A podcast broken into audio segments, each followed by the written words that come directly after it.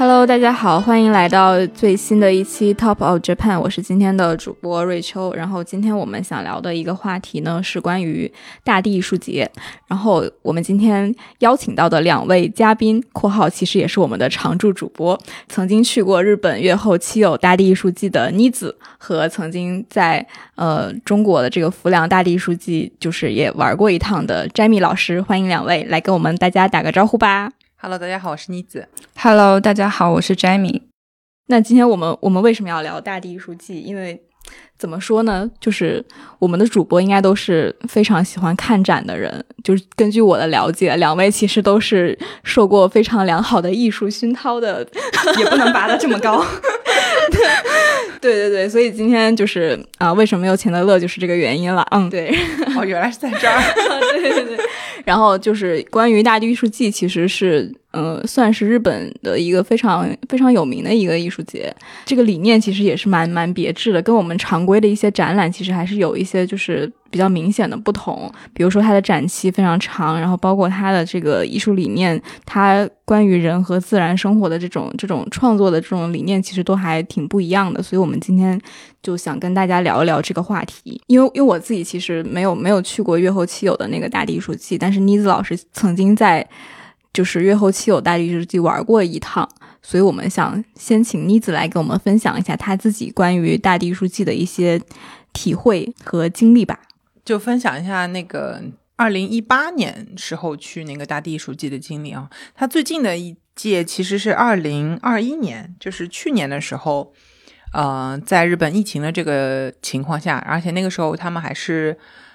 呃对外国也是不开放。那个时候的日本的话，它到今年的十月份嘛，也就是现在，它才呃正式宣布对外是完全解禁的一个状态。之前的话呢，旅游是不开放的，嗯，所以其实二零二一年的这一届的话呢，是没有什么游客的状态的。呃，我就说说大概我在二零一八年的九月份去这个大地艺术季的一个情况，因为它其实是每三年有过一届这样的展期，它不是每一年都有。对对对，它是三年一次的，因为它的这个展出的时间是跨度比较长的，对，嗯，所以呢，它的这个准备周期也需要挺长的。那它跟我们想象中的艺术节，呃，我们的什么双年展啊，然后或者说平时大家去美术馆里面看的展啊，最大最大的区别就是，它是一种在田间地头散落着的艺术展。这个就是佳米老师去的那个浮梁，其实也是嗯类似这样的情况，因为它是一个延续。那为啥要聊大地艺术季呢？它可以说是这一种形式的艺术季的鼻祖，最早的它第一届在两千年的时候就已经办出来了，就是二零零零年的时候，嗯嗯就开始基本上遵循每三年办一届的一个节奏，所以它的里面的那个展品呢，也分为大致啊，我自己觉得是两种。一种呢是呃固定装置，嗯嗯，就它就是暴露在户外的，然后你什么时候去，不在它办展期间去，它也在那，对的。所以如果你去了那个地区，你也是可以自己去看的，嗯嗯。还有一种呢，就是在这个室内，或者是说有一些演出形式的临时的，哎，这种呃类型的，就是呃每年呃每一届可能会更换的。嗯，然后或者说过了几届，它可能会换掉的。嗯，有点像就是展览里面的常规展和特设展。对对对，是的。所以这个是嗯它的一个大概的情况吧。然后呃，等一下，可能詹美老师可以给我们讲讲这个背后的一些东西啊。我就直接先说，呃，这个我去的时候是怎么观这个展的？因为二零一八年的时候我还没有驾照。呃，所以那个时候我们是三个女生一起去嘛，呃，那个因为是散落在田间地头，这真的是散落，你每个点到每个点之间可能开车要开个半个小时啊，然后他可能到了一个点下来扎堆有个三四个，那么呃，那个大地艺术季也好，后来的包括濑户内海等等的这些艺术季形式呢，他们就有一个有一个小册子，它的门票是一本。打卡机，对吧？然后是的，一样的，是是是，这是他们的特色。这样呢，它上面会告诉你，它大概会分成几个区域，嗯，几个 area，然后里面呢给你嘣嘣嘣打一些点，然后你就可以去收集啊，这非常的日本盖章，非常对对对对对对，去盖章。然后有一些呢是呃，反正你买那个 pass，他们这个这个卡就叫一个通票，就叫一个 pass，嗯，然后都能进去看。呃，有一些可能还要额外收费的。有一些就是不包含这个 pass 里面的免费的，它还有一些单独收费的项目啊。那么这样这种 pass 的话呢，它呃有时候会横跨几个季节嘛，就比如说它春天像二零二一年这个展，它就是春夏秋什么这样子分开的啊。有一些 pass 呢，你只能进去一次，有些是不限次数的，你随便去就可以了。然后上面可以盖章，然后去收集这个点，嗯，这个也是一我觉得是代替艺术季的一种传统了。嗯，就是这一类的这个艺术节都会用这种方式来来呈现。嗯，有时候横跨几个季节的，像来沪内海，它每次都是呃三个季节嘛，那你那本 pass 就三个季节都能用。嗯嗯嗯，只是说那个有，所以你可以分次去。为什么这么弄呢？因为你真的一次看不完，很累的，你很难请到那么长的假期一次把它全看完。然后他为了吸引你去呢，他还会在每一个季节再给你搞一点限定版。比如夏天，你经常去 啊？对对对，不不，夏天的时候可以玩水的，或者什么的这种，就是它跟季节有关系的。对，那大地书记这点也很好玩，它里面还有一种展品，我说是，就刚刚说了有常设展和那个变动展，还有一种就是他每天都在编的展，就是他那个作品就是稻田，比如说。嗯嗯，他那个作品就是，比如稻田旁边的那个石头的堆砌啊，是由这个艺术家来堆的。然后里面种的这个稻谷呢，你一年四季不同时间去看到它的状态是不一样的，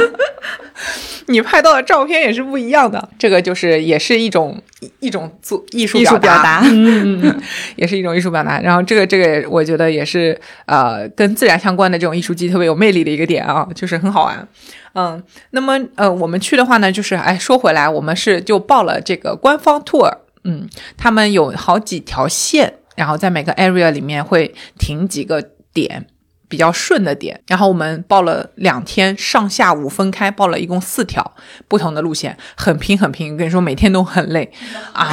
坐啊坐坐坐车，然后下来走路拍照，哦，我跟你说，后来我现在回忆那两天，我还是觉得。很晕，而且除了那两天，我们还要给自己加班加菜。哎，有有一些是离得比较近的，比如说就像石丁那个车站附近的，或者是美术馆这种地方呢，它就不在这个 tour 里面，你就自己花时间再去啊。所以就是加班加点，然后看展，然后还要参加他们的 tour，然后听那个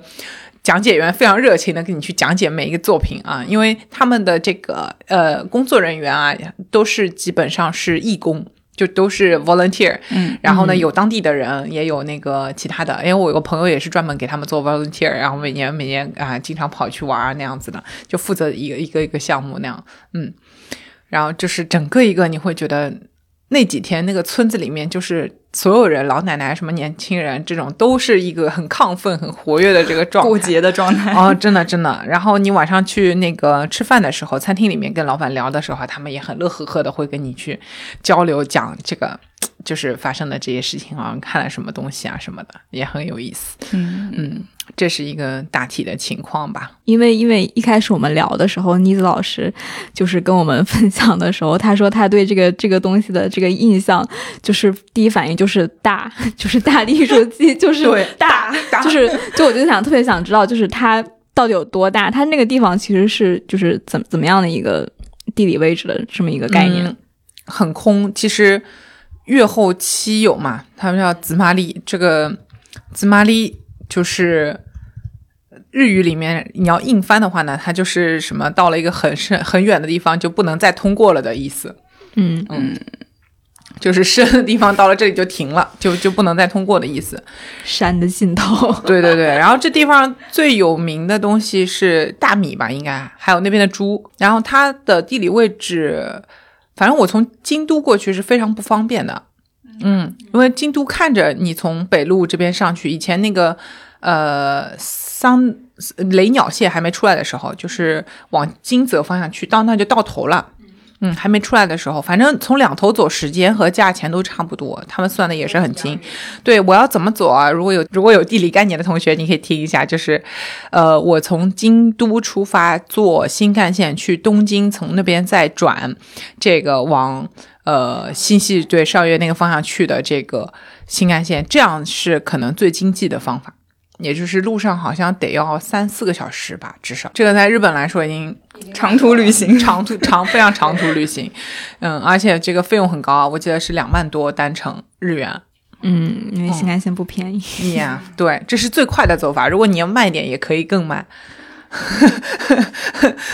对，然后你从这个京都出发去金泽，然后再倒啊倒，倒到那边的话也差不多，然后时间还要更久。嗯，这就是它的一个位置吧。但是那个地方你又逃不开，嗯，经常要去，因为有好多事情都是从这里发生的。它这个月后期有呢，包含了这个十日町和金南町两个町嘛，嗯，就是都是在这个新系的这个南部。然后呢，你去这个富士音乐节，然后或者去那边滑雪的话呢，很可能就白马什么的都在那一圈啊，很可能是逃不过这两个地方的。所以如果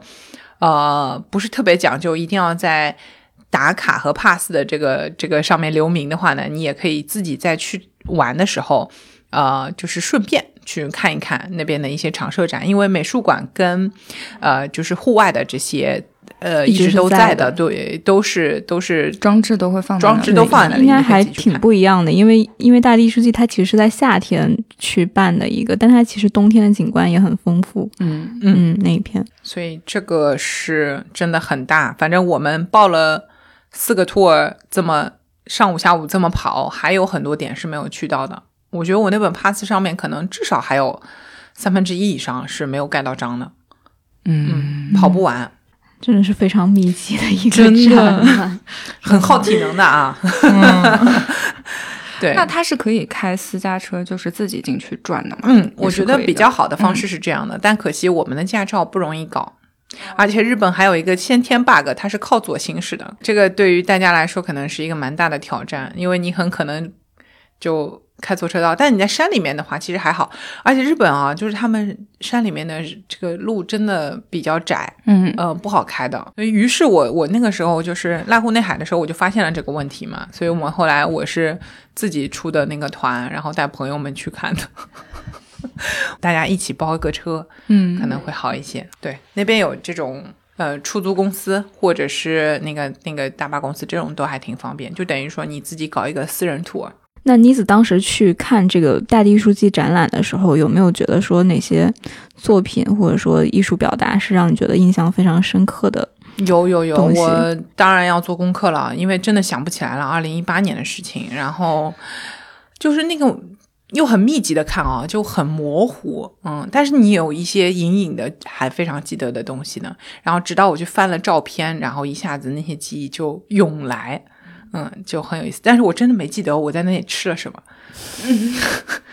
可能太赶了，我觉得，呃，有有好几个令我印象非常深刻的，嗯，先讲一个大家可能都听过的一位这个非常重量级的当代艺术家在那边留下来的，嗯、是叫做梦之家。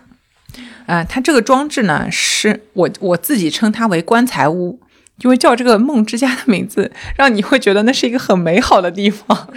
但然而，呢 根本不不是这样的，它有。嗯，具体的这个我可能讲的有点偏差哦，就是大家可以去查这个梦之家，它它是什么呢？是它是作者呢是这个 Marina 玛丽娜阿布拉莫维奇，所以我们给它起了一个很夸张的名字，叫做行为艺术之母。嗯，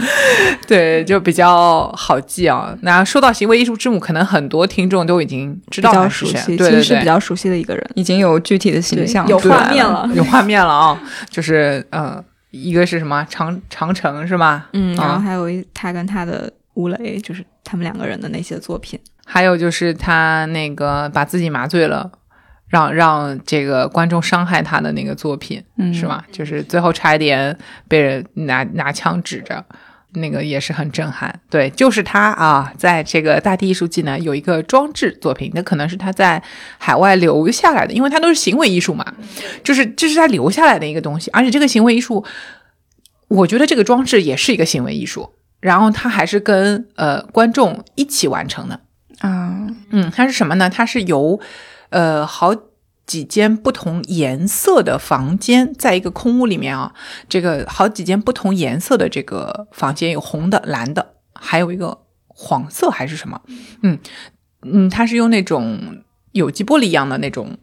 或者说是呃吸光的那个素材啊，去把它包起来，所以你进到那个房子里面，所有的东西都是这个颜色。嗯嗯，然后呢，它的因为窗户也是用的这个颜色把它封住的，所以进来的光都是这个颜色。然后在这这个房间的中间有一个有一口棺材是开着的。然后呢，我进到这个房间的时候的感受是这样的：它楼下呢是很正常的日式的这个房屋啊，两层楼的那个小建筑，就是日式那种老老宅的样子，有那个围炉啊，然后有那个榻榻米啊那样子的房间。进去之后呢，你在那个彩色房间里面，我是第一次自己真的亲身感受到色彩对于人的情绪的影响之巨大。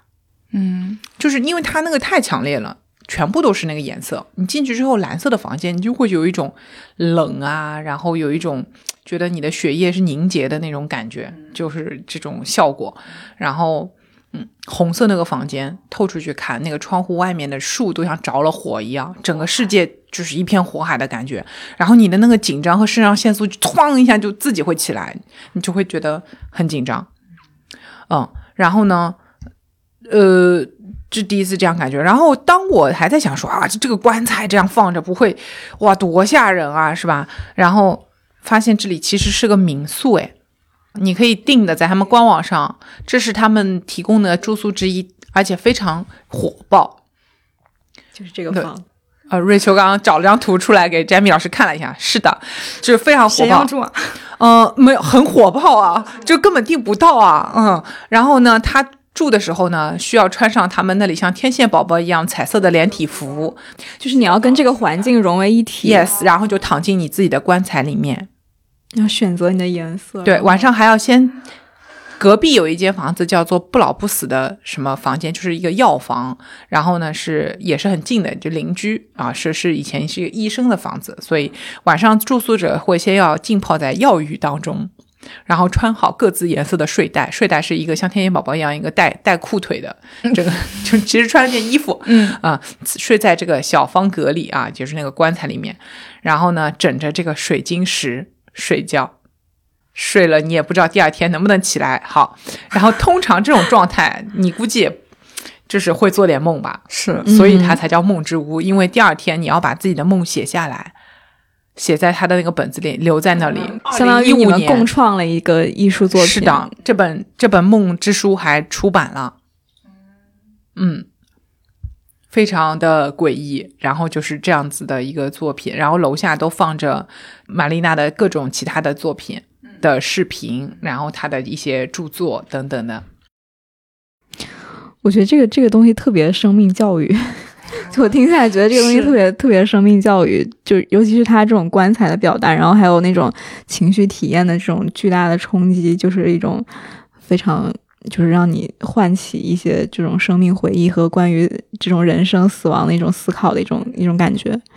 对，我觉得他就是把你放到一个比较极端的这个对，非常极端的一个环境。嗯，就是一定会产生一些体验的。然后我刚才查了一下，因为我正好在看这个梦之家的官网，我发现它的价格好像也还好，它的住宿费用是大人六千三百日元，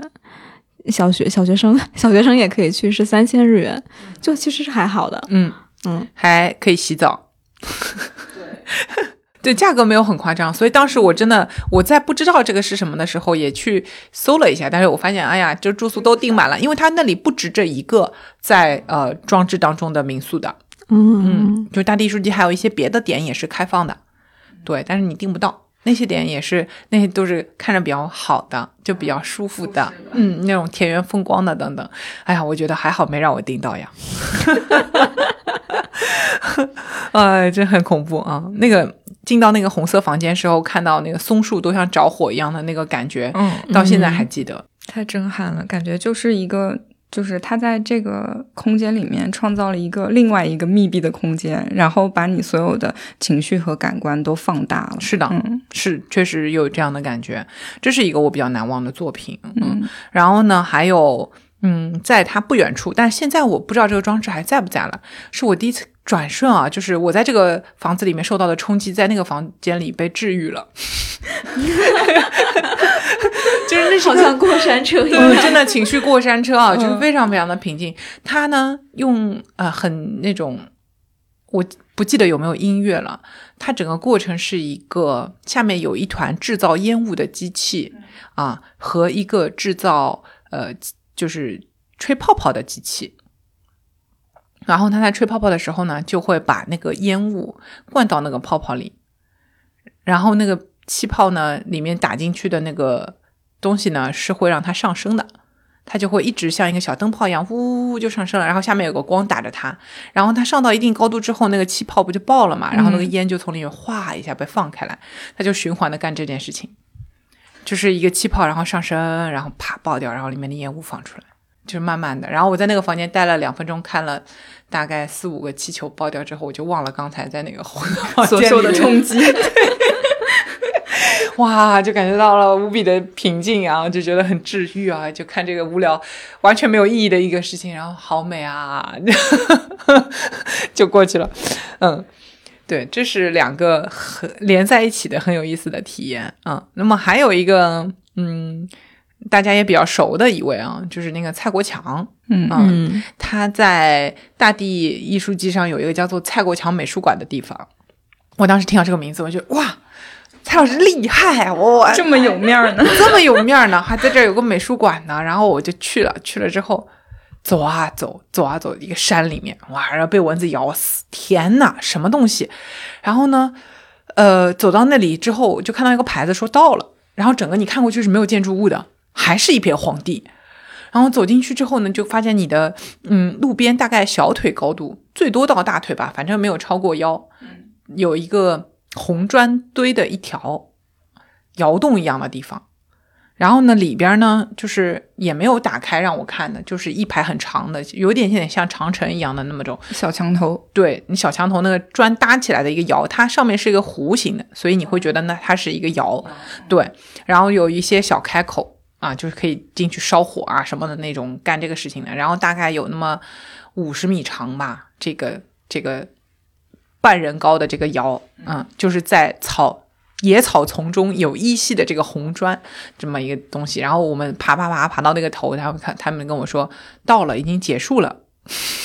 所以它其实也是一个就是融入自然的这么一个东西，它并不是一个有屋顶的一个没有 没有。然后他说这是个什么呢？这个窑里面啊都是蔡国强老师炸过的、烧过的东西。所以这个窑本身就是他的美术馆、啊，但是呢，这不是一个给你进去参观的地方。然后他好像是给了一一个概念叫还挺有美术馆。深意的。嗯，对，然后就什么叫美术馆呢？就是拿红砖搭完了，然后里边有我作品的东西，就叫美术馆。嗯，然后就在地地里边有个这么一个东西，但是我觉得我可能是那个时候日语还不是很好，我也没有完全的完全的理解这个东西啊。如果如果那个听众朋友们有知道这个东西的，可以给我再科普一下。呃，功课也做的不是很全，但是他给我留下深刻的呃文字包，真的真的，因为在草里面去走那个太招蚊子了。嗯，然后他还有一个东西让我印象深刻的是，他当时好像带去了凤仙花还是什么花的种子，就是从中国带过去了日本岛上面没有的这个种子。他怎么过的海哥？哎，怎么怎么过检疫那关呢？对，怎么过检疫的呢？因为是艺术作品啊，是特别申请了带过来的。嗨，哦果然出现了外来物种入侵的情况。我跟你说，现在那个种子在整个大地艺术季那块地方，有好多地方都有这个花了，啊，入侵力特别强，没有办法维护了，已经融入了啊。我我反而觉得这是一个更有当地的意思的。一部分。对，嗯。我觉得这是一个更有意思的这个部分，嗯、就在他的那个艺术馆的头上种了这个东西，嗯，然后这个艺术馆在我自己看，我觉得也像是坟墓吧，就是他的作品的埋葬的地方。你与其说它是一个美术馆的话，对，其实是一些在这里也也不会被别人看到的，然后也就埋在了他的这个窑里面的一个东西。呃，詹米老师也是什么蔡国强蔡国强的粉粉丝丝是吧？啊，嗯，就还挺不一样的，听起来跟他其他的展。是吧？嗯啊，因为我最早种草的就是蔡国强在布里斯班当时的那个展，然后嗯，那个展就是因为布里斯班的那个州立美术馆有两有上下两层，然后就整个馆全部都是蔡国强的作品，嗯、你会看到就是他比较大型装置的那个撞墙，那个撞墙我去真实实地看之前，我只在照片里看过，就是嗯，但是你到现场之后，你会发现照片完全不能传达这个作品给你带来的这种冲击感。就是你已经站到那个撞墙的那些狼旁边的时候，你才发现，因为它毛发虽然不是就是真的毛发，但做的非常像这个真真的狼的毛发的那种纤维的质感，就是然后你就整个是一个头皮发麻。你知道它是假的，然后很多绳子串着那个狼的身体把它吊起来，因为它是一个呃腾空而起，然后往前跃的一个状态。但是你又会感觉说他怎么会这么真实？就是那种冲击感是很强，而且当时在布里斯班的时候，那个展做的很好，是他跟普通观众的一个互动。就是我很少看到，就是说，呃，蔡国强的展在呃在国内也好，或者是在其他地方也好，就是他会花很多时间去讲这个人的生平，包括他之前的创作是什么样子的，他为什么会呃就是产生这些作品吧。但是当时在布里斯班那个美术馆，就是有很多小孩子在一个展馆里面，那个展馆的墙边。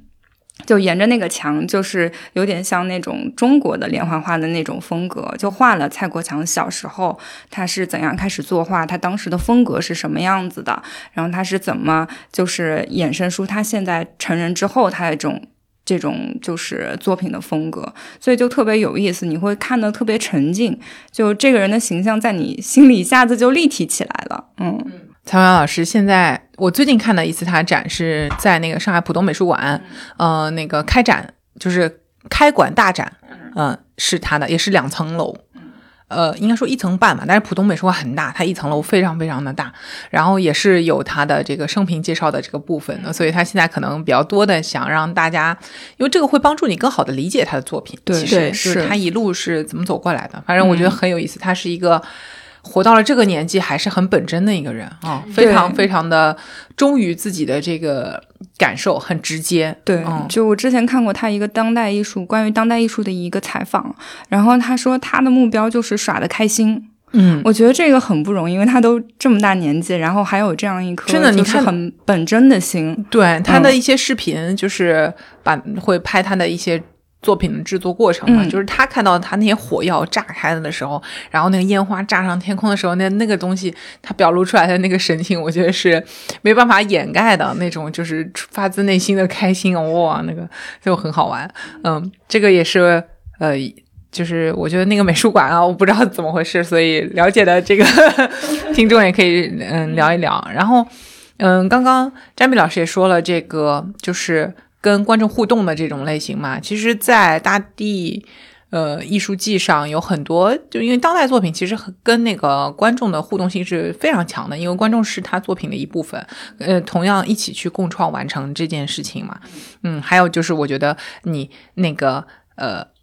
尤其是装置类的这种东西啊，亲身去体验，呃，很重要，比你看照片的那个感感觉真的是完全不同。你站到那里啊，有些东西就是它大呀。大到一定程度的时候，它就产生了一些不一样的感觉，嗯，就是对吧？是的，嗯，就是，但是就得你站到那儿，然后感觉到自己的那个小，或者你跟他的一个对比的这样的一个互动，你看他视角的不一样，这个东西对于呃这个艺术季上的东西的这个展示，非常非常的有影响。就是所以说，听我们讲呢，你最好就是种种草，然后回头有这种 类型的事儿呢，你自己去体验体验，这比啥都重要。因为呃，艺术季上还有几种啊，就是我我觉得。跟他展示的这个方式和他的地方很有关系的作品，就是比如说，呃，梯田，嗯、梯田是一个什么样的作品呢？它是，嗯，就是正常的梯田上面，然后呢，竖起来几个这种彩色的铁板，然后有形象的那种剪影的感觉，好像就是你远远的看，就像有人在梯田上面劳作一样啊。但是这是由一个欧洲的，好像是呃这个艺术家来做的，那他们其实没有。日本的梯田这样子的一种生活经验在里面呢，他就凭他的想象，然后要在当地去干这个事情。所以这件事情对他来讲最挑战的部分，可能是跟村民和就当地的老年人们这样的沟通啊。为什么你要在我地上干什么？这种感觉啊，不会影响我我要干活的，这个地我要种的呀。嗯，你不要把我东西搞坏了，就这种感觉。所以就是克服了这个之后呢，就是在梯田上面去。竖了这样子人形的一些东西，还有一个很好看的是，嗯，他用一个框架，然后上面吊了吊着这个镂空，哎，很难形容啊，到时候看照片吧，我放在那个 show notes 里面好了。镂空的那个文字，然后你远远的看过去，就像是腾空的，在这个风景上面出现了几行诗的那个感觉，嗯，就就构成这样子的一个风景，就是实实在在的。然后这种东西就是你得要。自己去看吧，然后，然后这里边还有一个，呃，可能那个詹表是在浮梁也会碰，就是你看到的问题，就是跟这样的艺术季跟当地人，嗯，产生什么样的关联？对他们会是迎接这个东西的，还是说，我觉得，哎呀，可以招来很多。客人很好啊，还是你们会把我的东西搞破坏了等等这样子的一些，我们后面可以讨论一下这件事情。嗯，这个是还有一个就是呃叫做窗的这个作品啊，就就是一个窗架子，然后支在一个莫名其妙的荒地上，然后它上面挂了两块窗帘。我去的时候那窗帘还破了。作品，对，知名作品很多都在那里跟他合影啊，然后透过这个窗去拍东西啊。对，就我其实去看之前也觉得莫名其妙的。嗯，但现在回头去看看那个照片，跟跟站在那里的话，我就觉得说，OK，他用一种非常简洁的方式表达了一些，就是他想表达的东西。嗯嗯哦，还有一个那个也是印象很深刻的作品是盐田千春，他应该很有名了，因为到中国来办过展。前段时间，对对对。然后我应该是在是在大地艺术季第一次看到他。就是盐田千春，他在那边的那个作品是用黑色的线绕的，叫做《家的记忆》。他后来应该呃更有名的是那个红色的那个船，就是哇上面织了很多很多红色红色那个线，然后下面是一一艘船飘在那里的那个东西。然后那个《家的记忆》的话呢，也是像我刚刚说的那个跟梦之屋一样的那种老宅，然后在里面用。四千呃四十四千米的黑色毛线层层缠绕交织在那个地方，然后里面还捆了很多日常生活用品，比如说什么球拍啊、球鞋啊，然后什么毛巾啊这种东西，呃，具体的不记得了。他说，呃，里面是从附近居民那里收集来的，很有用但又舍不得丢的东西。每个人家里应该都有吧？这个好符合就是上一辈的习惯。没有用了，对，现在不用了，但是又舍不得丢的东西，然后就把它们都缠绕在这个里面。啊，就是这间屋子的主人已经不在了，但是对家的这个回忆，就好像尘封在他走的那一刻。嗯，对，就是定格在他走的那一刻，这些东西都留在这个宅子里。这个宅子也像是那个没有用但又舍不得丢的东西。嗯，然后非常切题。对，真的。然后那个就是关于家的这样的一个记忆，然后当然很震撼哦，因为这是一个多么朋克，就是就是应该怎么说呢，就是一个很黑色的、黑暗的一个空间啊，它也是单色的，对，然后又是把你包围起来的这种感觉，嗯嗯，然后蜘蛛丝一样的各种缠绕嘛，它又没什么规律的，然后进去之后也是哇，嗯。不亚于就是波点阿姨的那种表达，我觉得就是不一样的，也不能这么比吧。但是就是很让你记忆深刻，他的这个用的方式也非常的有标志性。然后才知道哇，盐田千春还这么年轻，嗯。嗯，其实刚才妮子提到那个就是跟当地人合作共创的这个话题，其实我还觉得就是蛮好奇的，因为它这个地方，首先它为什么选址选到了越后七友这个地方，其实跟它的这个这个艺术节的就渊源应该是有有很大的关系，包括它是怎么，就是现在想来，其实其实是个挺复杂的一个问题，因为你跟当地的这个这么一个融合，其实跟当地人。嗯，算是融合，其实有也有可能也有一些冲突的部分。这个这个方面，其实我还蛮好奇的，就是他是怎么怎么选址选到了月后妻有，然后后来又是怎么慢慢的把这个，其实想来是一件比较困难的事情，慢慢落实下来。对这个，因为我没有去过，就是月后七友这个地方，但是我对它的认知就来自于一些文学作品，就包括《雪国》，然后还有一个另外一个电影叫嗯，应该是叫《盲女阿玲》吧，它讲的也是一个在越后地区做艺妓的一个女孩子的故事，然后就是感觉上。它确实是日本少有的大学地带，就和冠王讲的一样，就是很有很长一段时间，就冬天的时候，它一直是在下雪，而且那个雪积得非常深，是一个非常寒冷的地方。但是刚刚呃妮子老师聊到的过程当中，其实它呈现的是一个比较有生命力的景观，和我和可能和大部分人心里的越对越后的这个地方的认知还是有一定差别的。嗯，然后我查了一下，大概这个地方是原来一直都是靠农业。为生，然后嗯，农业基本上就是它的支柱产业了。但是嗯，可能日本也遇到就是跟我们呃中国一样的问题，就是一个城市化的问题。所以城市的人口就是往城市的人口外流就特别严重。对，对，所以到近几年，就是甚至是这个艺术节办之前的几年，这个地方大部分生活的人都是一些年纪比较大的人，然后加上这里冬天又很漫长，然后积雪又很严重，所以就是它好像一下子就失去了生命力，就到了冬天这个时候就特别的死寂。然后，呃，这个官网里面也说到，说北川富朗当时选择这个地方，其实是为了给他带来新的生命力，让他重新产生活力的。嗯，所以我会觉得这个出发点就特别有意思。嗯，因为很多我们大部分常规的艺术展，它可能是为了承载某一个人的作品，或者说某一个主题的表达，但是这个却是跟就是当地是有很强的连接。我觉得这是它特别对。与其说它是要办展，不如说它其实是为了这个地方乡村。对，他是为了这个地方想了办展这么一个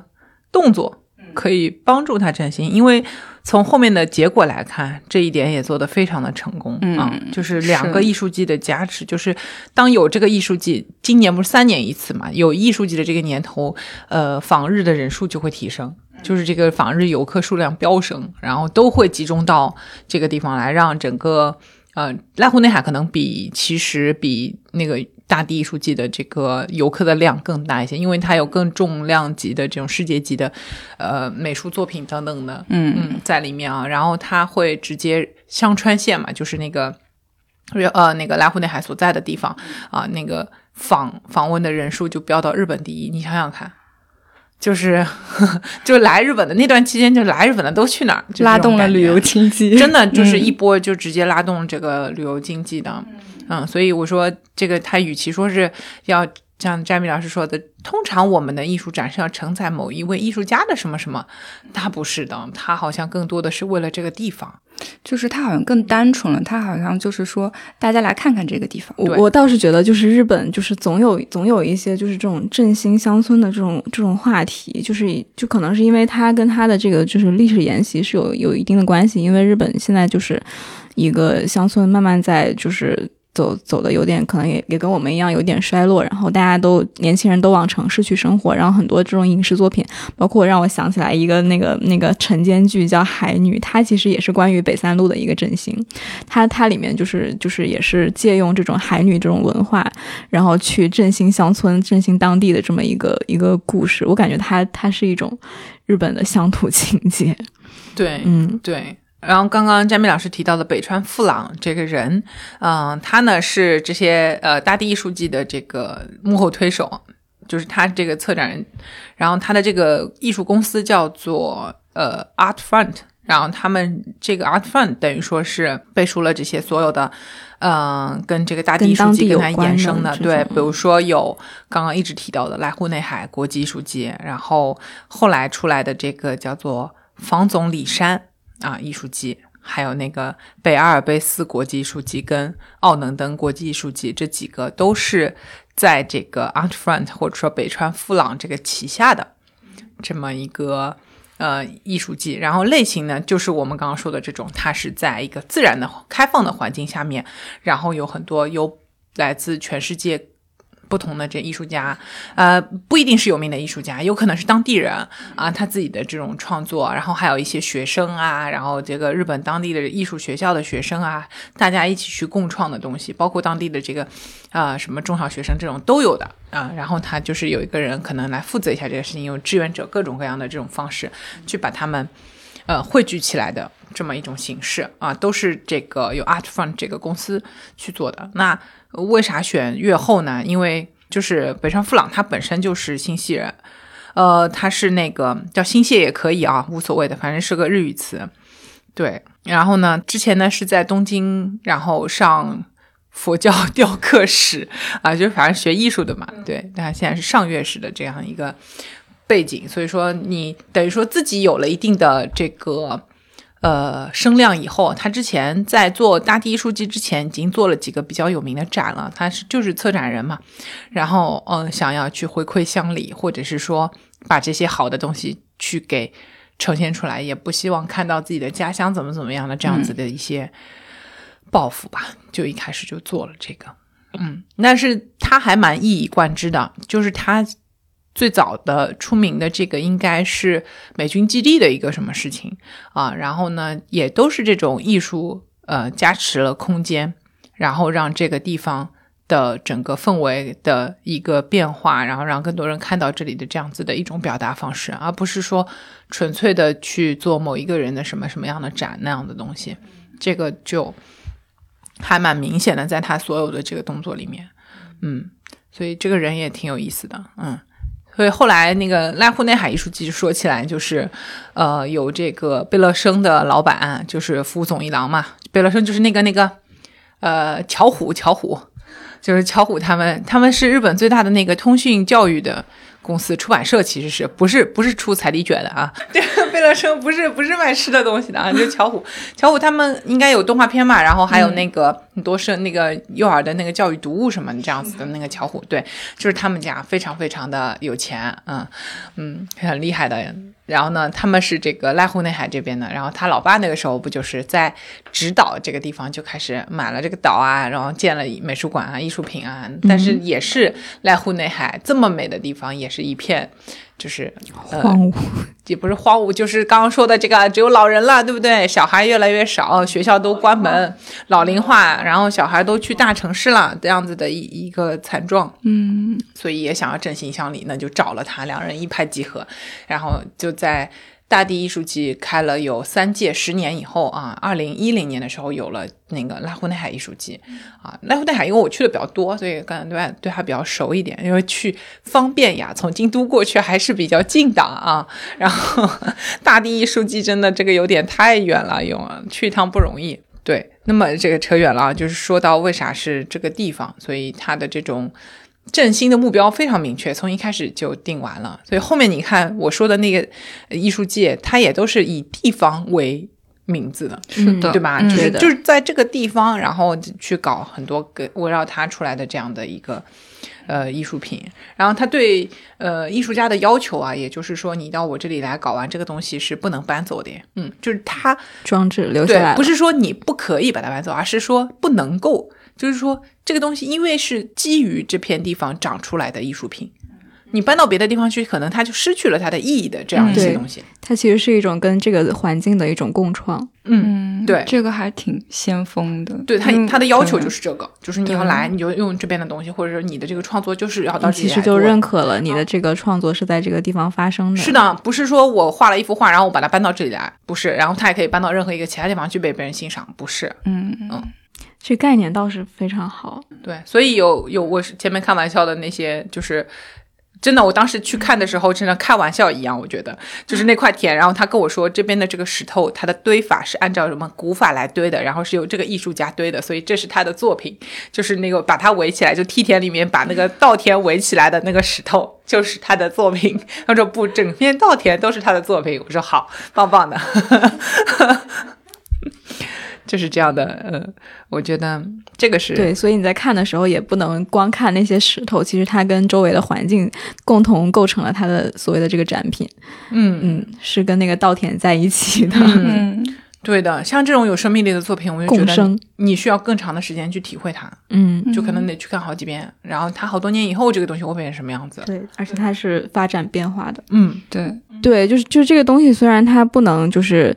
被被搬走、被移走，因为它本身是一个共创的东西，但实际上其他的地方，呃，特别是一些有有文化特色的一些地区，它其实也可以发展出它自己的一个这种这种艺术表达的一种形式，所以它可能是。算是基于这一点嘛，它其实做了一些 IP 的延展，就包括它这个这个概念，其实也走出了日本，就是到了其他的地区去有一个新新的发展，包括像 Jamie 老师曾经去过的这个景德镇浮梁的一个一个展览，然后包括他应该是今年会在呃南海那边去办一个就是嗯一个新的大地艺术节的一个概念，它其实也就是在中国相当于落地了。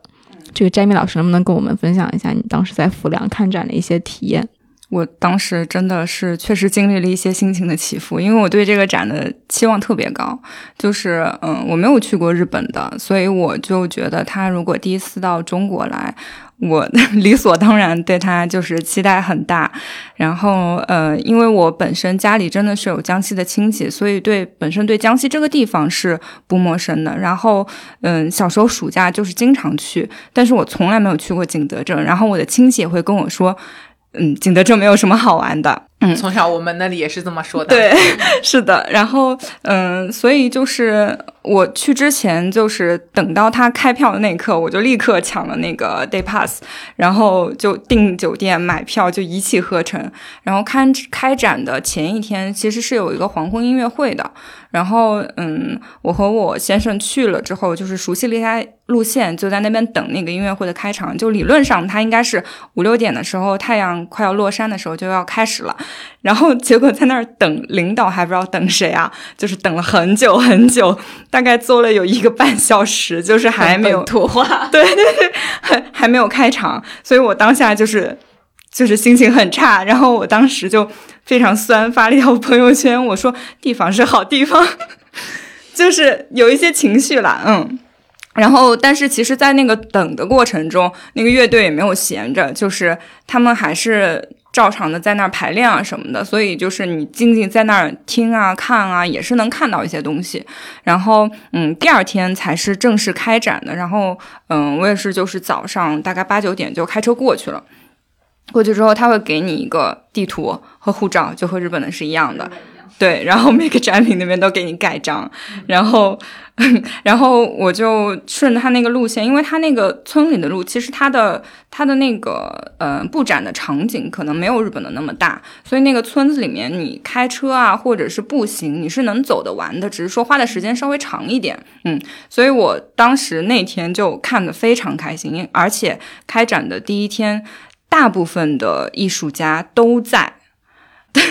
我当时最喜欢的一个作品，就是因为隔壁就是他每个艺术家都会在自己的作品附近，就是马良可能就在他的那个屋子外边，然后呃马，然后马岩松就在那个会客厅那边，就是你都看到这件事，哎，怎么这么眼熟？然后一想，哎，不是那个谁吗？就是老有这种感觉，就是特别身临其境。然后我当时特别喜欢的一个作品叫。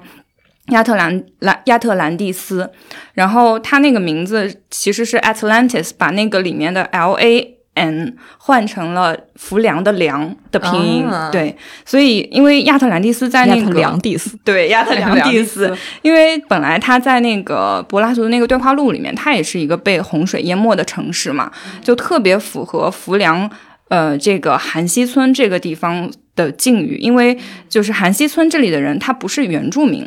他其实也是上世纪六十年代的移民，对他们是因为逃荒来到这里，也跟水有关。对，而且你去了解他的经历，就是他们这群人当时跨省大概跋涉了三百多公里才到了这个地方，但是这个地方呢，不是一个特别生适合生活的地方。这个地方原始的状态是全是竹林，然后晚上蚊虫特别多，也没有特别多的就是房屋啊什么建筑的，然后大家都是临时搭的屋棚，那个时候是。呃村史馆里面说是四户一棚，就是条件非常艰苦。嗯，然后出现转折是说当时的老书记就把唯一的屋基让给了一个年轻人，也就是他们后来的新书记。然后他们这个时候才开始慢慢的建立自己的家园，然后包括因地制宜的去种茶啊、种稻米这种，就是发展自己的一些嗯产业生态。嗯，所以这个作品当时是给我就是名字就已经非常切题了。然后嗯，那个作品是因为隔壁的展就是堵满了媒体的人，就是第一天大家都在拍嘛，然后我就没有办法，我就只能到旁边那个屋子，然后正好那个这个小展的策展人就站在门口。然后他就跟我们说进来看看，然后我们就看到就是满地的茶叶，就是你一眼看上去就觉得太随意了吧，这个也就是满地的就是那种茶叶梗，但是你能闻到那个茶叶的味道嘛？然后进去了之后，呃，进去之后，因为本身那个展厅里面没有什么人，就是一个四方的屋子。进去之后，这个策展人就说：“哎，我们可以把门关上。”然后我们就把门一关。关了之后，然后你就在里面静静的绕了那个房子一圈，因为它中间是一个装置，其实就是那个筛米的筛子，然后下面有一个收音的，嗯，所以我们就踩着那个茶叶梗，先沿那个屋子绕了一圈，那个屋子里面全部都贴着是老照片、老的明信片，然后这个屋里的什么以前看病的病历，然后那个策展人就说，这个所有的东西都是从原本这个屋子里面的一张书桌里面逃出来的。就是原来住在这里的老孙头，他的生活的印记。然后你转完这一圈之后，然后你就理所当然注意到中间还有一个筛子嘛，上面还放着米。然后他就说，你可以试着就是拿手去抚摸这个上面的米粒，就是就是它是一个非常普通的动作，但是摸了之后，因为它下面的那个收音的装置，导致这个声音非常像水浪的声音。然后你就置身在这样一个很封闭的环境之下，就是茶叶梗的香味，然后这个水浪的声音，就是把你完全都包裹了。你你感受是非常好的，而且你会在那一刻，就是比你在村史馆馆看任何的照片都要立体的一个形象，你就知道这些人是怎么来到这里，然后怎么开始自己的新生活。嗯，我觉得这个也是让我感受很深的一点。嗯，把五感都用上了，对。你的触觉、嗅觉，嗯，然后视觉跟听觉都就是特别立体。我觉得可能跟日本的大地艺术节也有呃同样的就是一以贯之的一个地方。嗯，就是我觉得这个创作的根源很像。嗯嗯，就跟刚才盐田千春说的那个，对那个空屋里面留下来的东西，然后收集起来放在这里呈现给大家。是，嗯，一个是说，就是它的展品不是一个成品，它其实还是放在时间和空间的立体的坐标里面。包括其次是它要需要观众的互动去完成它这个作品的一部分。嗯，听完你这个，我又想起来了，那个大地艺术节上另外一个让我觉得要动手的一个很好玩的，他那个房间里面用老房子的这个呃梁和柱子，呃。做了很多乐器，然后挂在上面，就是你拿一个吹风的东西对着那个房子那个梁吹，就能吹出来音阶。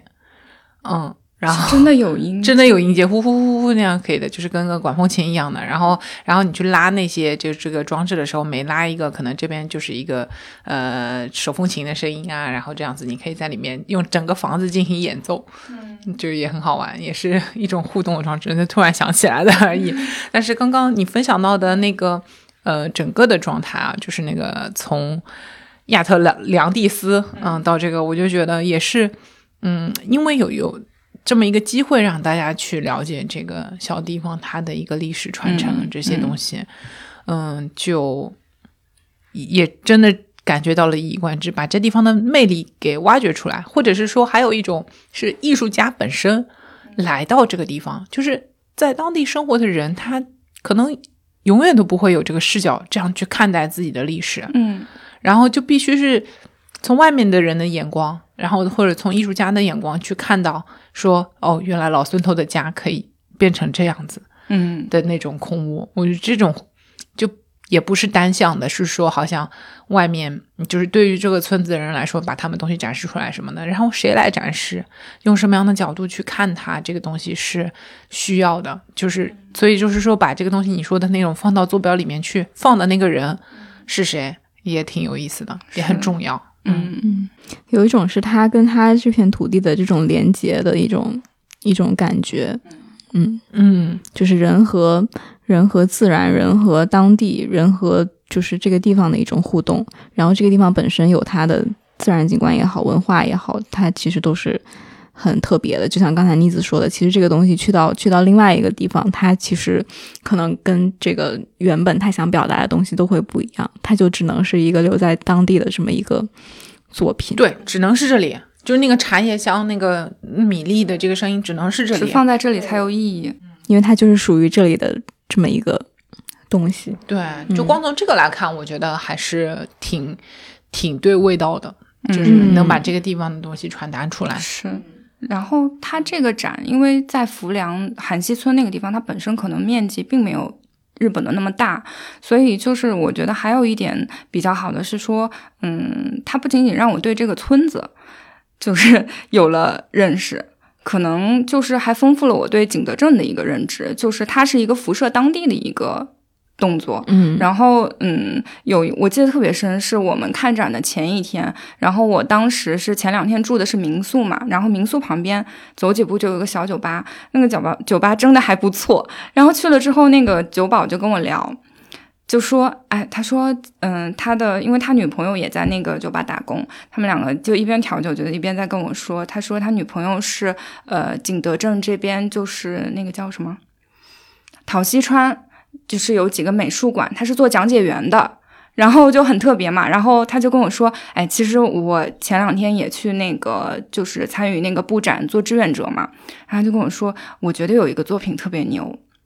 他就跟我说是向阳的，当时有一个作品，他是在墙上涂了好几层不同颜色的颜料，然后他作画的时候是把呃不同颜色的颜料就是刮下来抠掉，对，抠下来，然后每一个画都非常小，大概二十到三十厘米见方那种吧。然后他他抠的就是抠到哪层哪层，就是有不同的颜色出来，他是这样创作创作这种画的。然后每一个作品的下面都贴了一个就是塑料袋，抠下来的碎片。对对对对，然后他说，我觉得那个特别好。其实我当时就是觉得说，哎，这个事情其实不仅仅是跟韩熙，就是浮梁这个地方有关系，它和周边的人大家都有关系，而且是大家都能看懂的一个东西。我觉得这点是很了不起的。嗯，我觉得像这样的一个展啊，它会勾起当地人很自豪的嗯嗯一个、一个一个心，然后就会让当地人那种自豪感建立起来。嗯，一种复兴。对。然后你说的向阳那个作品啊，在那个呃濑户内海艺术季也有类似的表达的。对他做了两个向阳在濑户内海艺术季，一个是呃像塔一样的一个船，哎，啊，我觉得向阳老师还是蛮认真的，就是他那个船啊，好好的做过实验，是说真的可以放到水里去的，就是一个一层一层一层一层的塔，然后那样搭起来的，然后在一个船上，然后他就觉得说我要把家放到这个水上去或者什么样，就在那个船上搭了个那样的房子，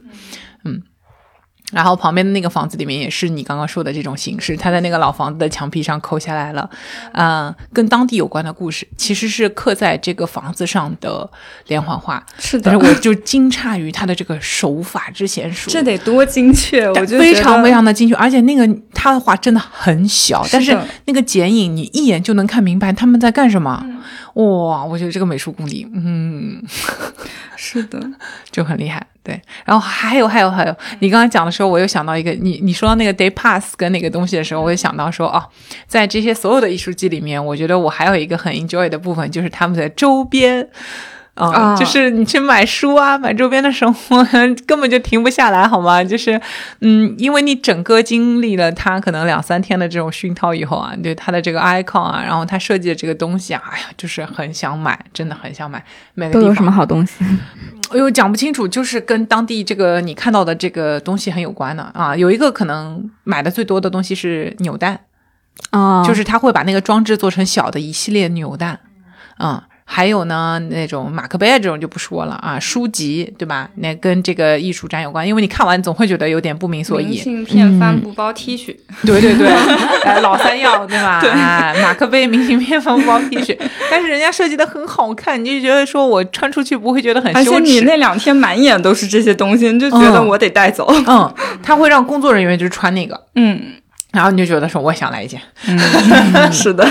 非常非常心甘情愿的掏钱。哦，对真的真的，的周边真的，哎呀。然后他们是那个卖门票就能够把这个策展的钱给挣回来的啊，至少在日本呃那个濑户濑户内海肯定是做到这个盈亏平衡的，嗯光卖 pass 就已经濑户内回本了。海还是越越后期哦。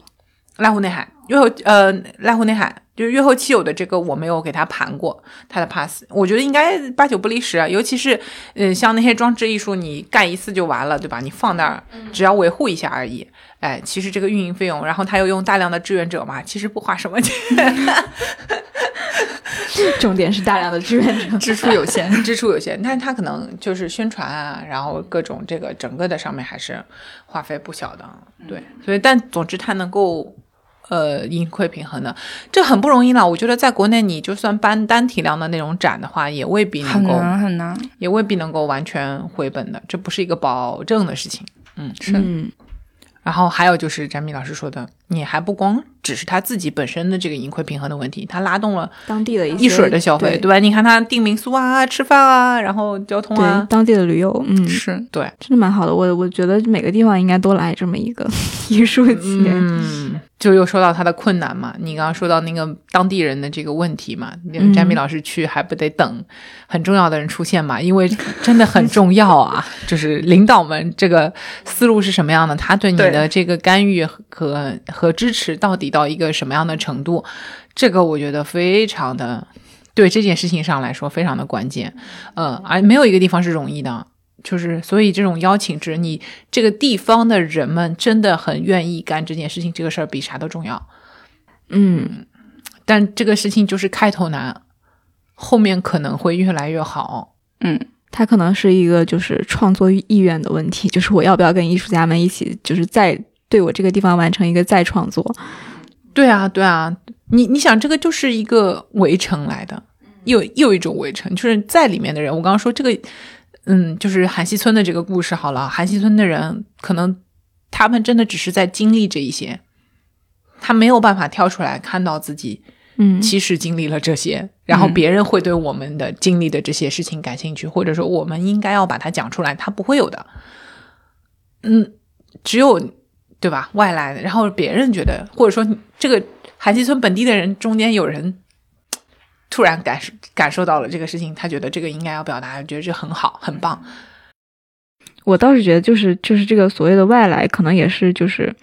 嗯，就是你你身在其中其实是没有体会的，你必须离开它，就是或者说就是离开这个地方，然后再回去，你才会有一个关于呃故乡也好，关于这种本土的当地的这种文化也好的一种新的感受。是的，而且你如果一直是呃，就是持续在同一个同一个地方生活的话，其实你很多的这种感知其实并没有被打开。嗯嗯，对的。这个话对于在城市生活的人也一样有用。为什么我们要去旅行？嗯嗯嗯，你有一个离开跟一个回来的过程，会对你整个的体验有一个质的提升，说不定。我觉得它是一种充电，或者是一种续命感。嗯，就包括为什么现在越来越多年轻人愿意去这种像大地艺术节这样的展览，嗯其实也是一样的。因为我们长期嗯有一个问题，就是说我们是在城市里面长大的，嗯所以我们讨论一切、看待一切的语境都是在这个城市的语境下面，所以特别容易固化自己的思维，或者感知不到周围正在发生的事情。有很多我们理所应当自己发觉不了的事情。对，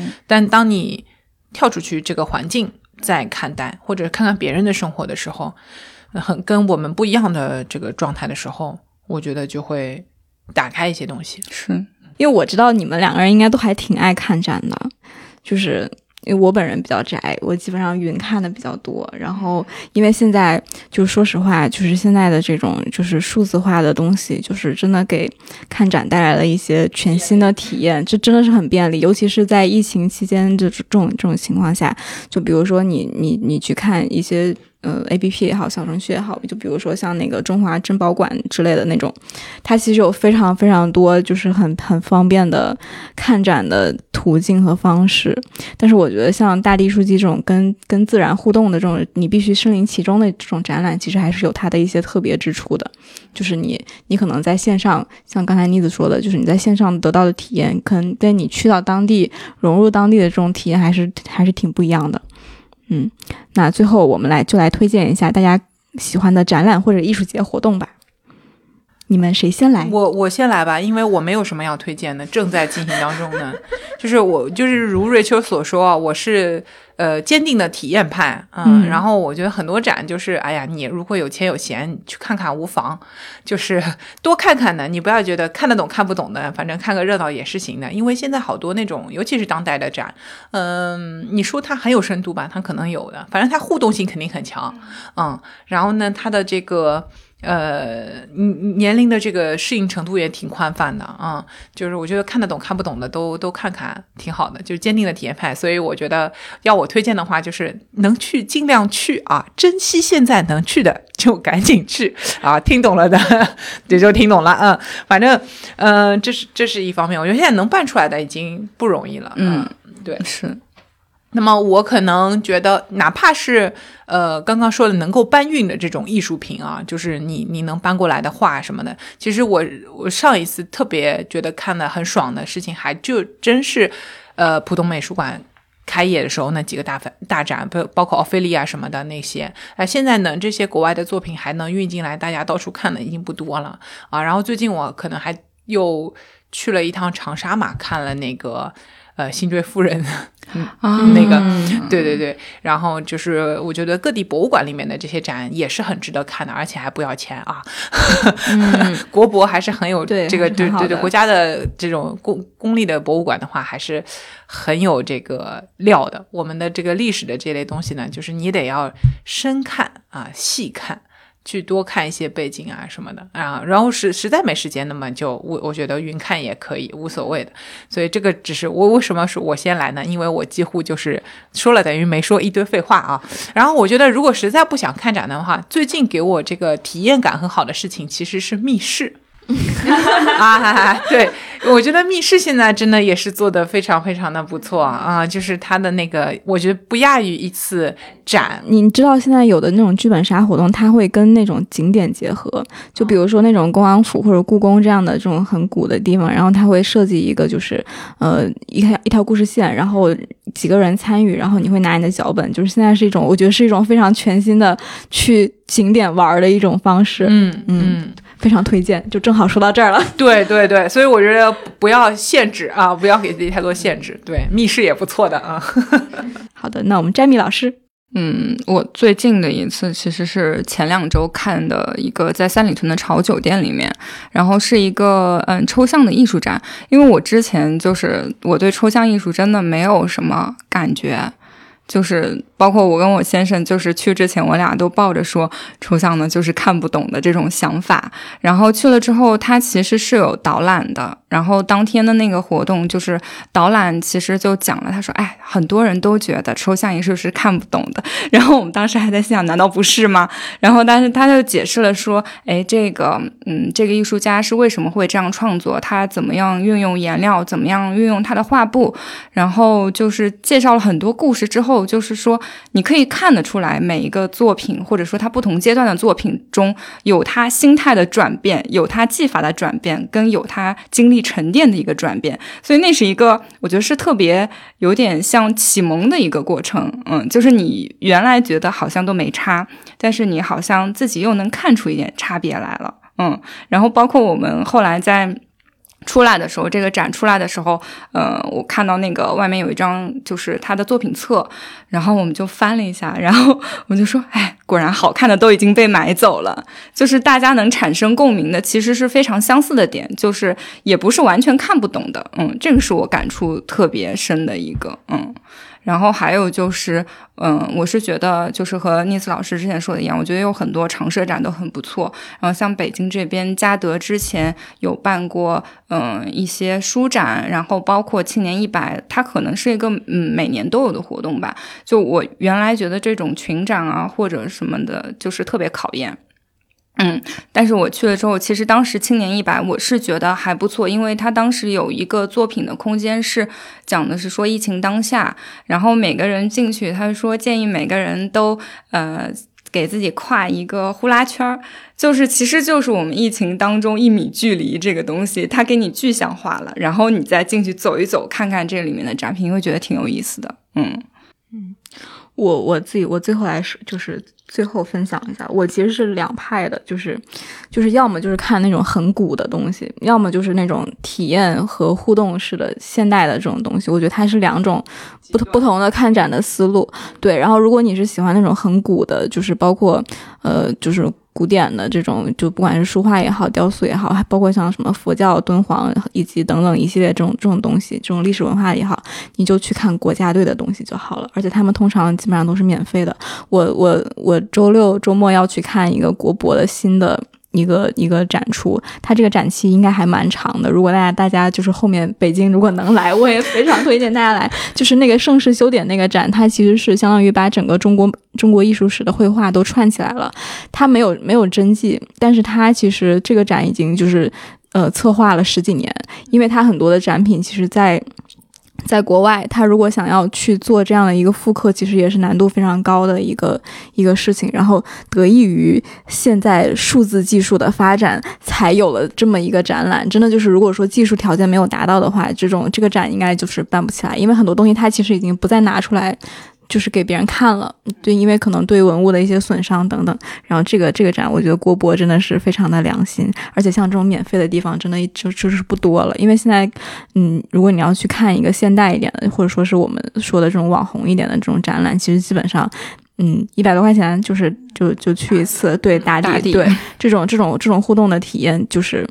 基本上是就是有有这样的一个。差不多，但它其实就是我觉得现代的这种东西，包括抽象这种东西，它其实是一个就是就是后劲儿，它它不是说你当下就能立刻感知到的一个东西。然后你可能在当下你你的生活体验也好，包括你的这个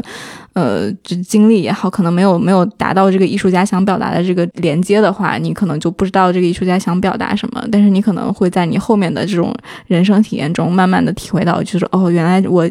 十八年前看了这个展示，想表达这样的一个意思，就是他跟你生活的互动，其实可能是在在这个地方。对，那希望这个有这么大的能量吧。我觉得现在好多展确实就是专门给我去拍照用的。嗯，那我觉得其实也还好，就是